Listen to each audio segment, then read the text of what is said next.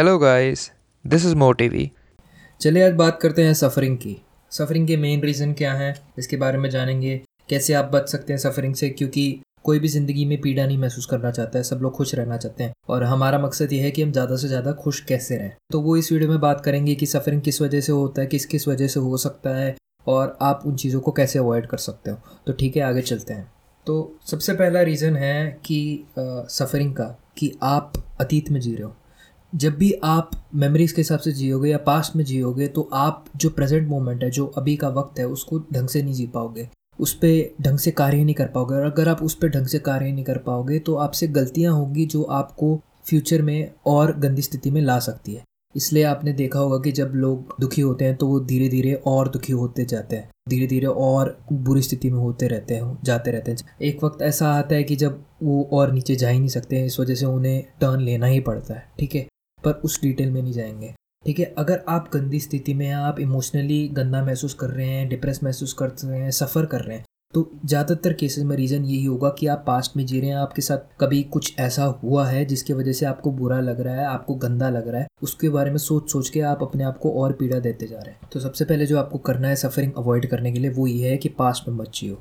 जो भी आपके साथ हुआ है ये मान लो कि जो हुआ होगा, वो अच्छे के लिए ही हुआ होगा। उस चीज़ से सीखो। क्या आपने गलती करी उस स्थिति में?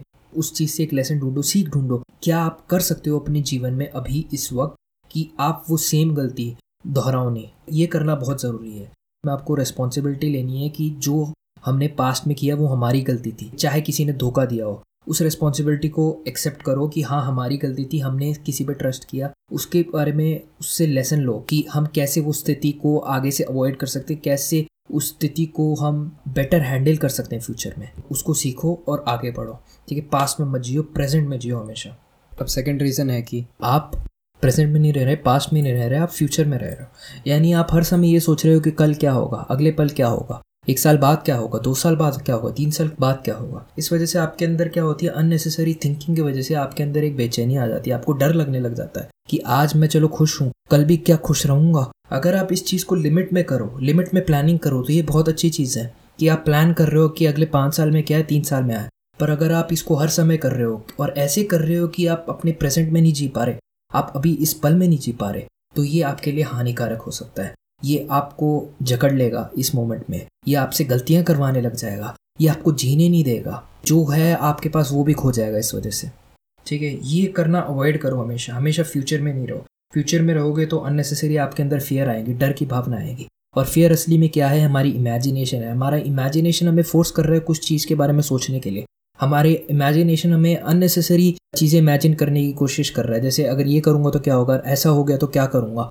वो सब आपको नहीं करना है। आपको जो ज़रूरत है, उसी में एक्ट करना है। फ्यूचर में जो होगा, वो देखा जाएगा। अभी रहना है, अभी अपना बेस्ट देना है। अगर आप अभी बेस्ट दोगे तो फ्यूचर में अच्छा ही होगा आपके साथ। गंदा होने की संभावना कम है काफ़ी। अगर आप अभी गंदा करोगे तो फ्यूचर में गंदा होने की संभावना ज़्यादा है। आपको ये समझना है। आपको अभी बेस्ट देना है किसी भी हालत में, और वो कैसे होगा? जब आप ना पास्ट में रहोगे, ना फ्यूचर में। आप इस पल में अपना बेस्ट दोगे। तो ज़्यादा फालतू मत सोचो पास्ट और फ्यूचर के बारे में। जो पास्ट है, वो चला गया। फ्यूचर है, जो आएगा, वो देखा जाएगा। प्रेजेंट में रहो। बहुत बहुत धन्यवाद इस ऑडियो को सुनने के लिए। अगर आपको मेरा काम पसंद है तो प्लीज़ मुझे फॉलो कीजिए, मेरे चैनल को सब्सक्राइब कीजिए। और अगर आप चाहते हैं एनिमेटेड वीडियो देखना इसी बुक समरी की तो लिंक जो है वो डिस्क्रिप्शन में है, उसको फॉलो कीजिए। Thanks for listening